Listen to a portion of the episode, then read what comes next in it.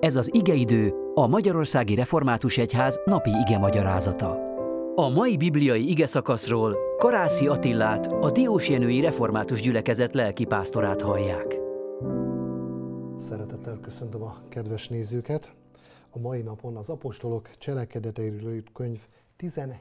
fejezetéből fogok olvasni pár verset, mégpedig a 10., 11. és 12., valamint a 13. verseket.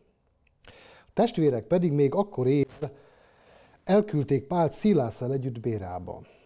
Amikor megérkeztek, bementek a zsidók zsinagógájába. Ezek nemesebb lelkűek voltak, mint a tesszalonikaiak, teljes készséggel fogadták az igét, és napról napra kutatták az írásokat, hogy valóban így vannak -e ezek a dolgok.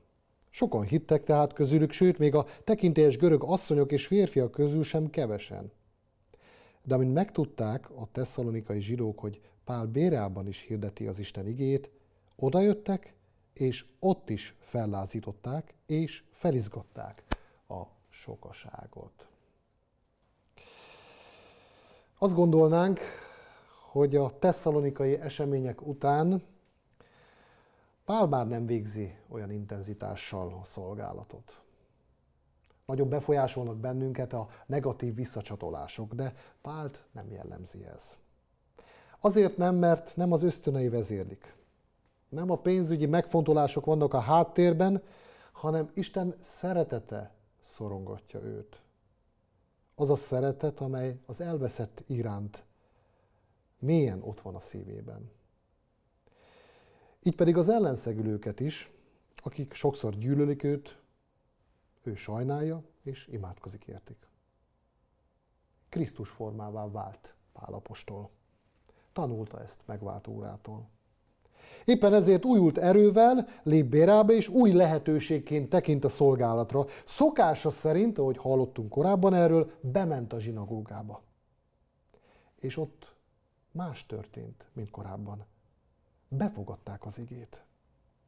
Rátaláltott egy csoport, akik buzgón tanulmányozták az Ószövetséget, naponta kutatták az írásokat, hogy valóban úgy van-e, hogy Pál erről beszél. Mindent megvizsgáltak és megnéztek. Mondhatnánk, hogy lelkileg igényesek voltak. Vajon ránk jellemző ez a fajta hozzáállás? Talán elmondhatjuk-e, hogy ugyanígy utána nézzünk, megvizsgáljuk, előveszünk talán kommentárokat, talán másfajta magyarázatokat az igéhez.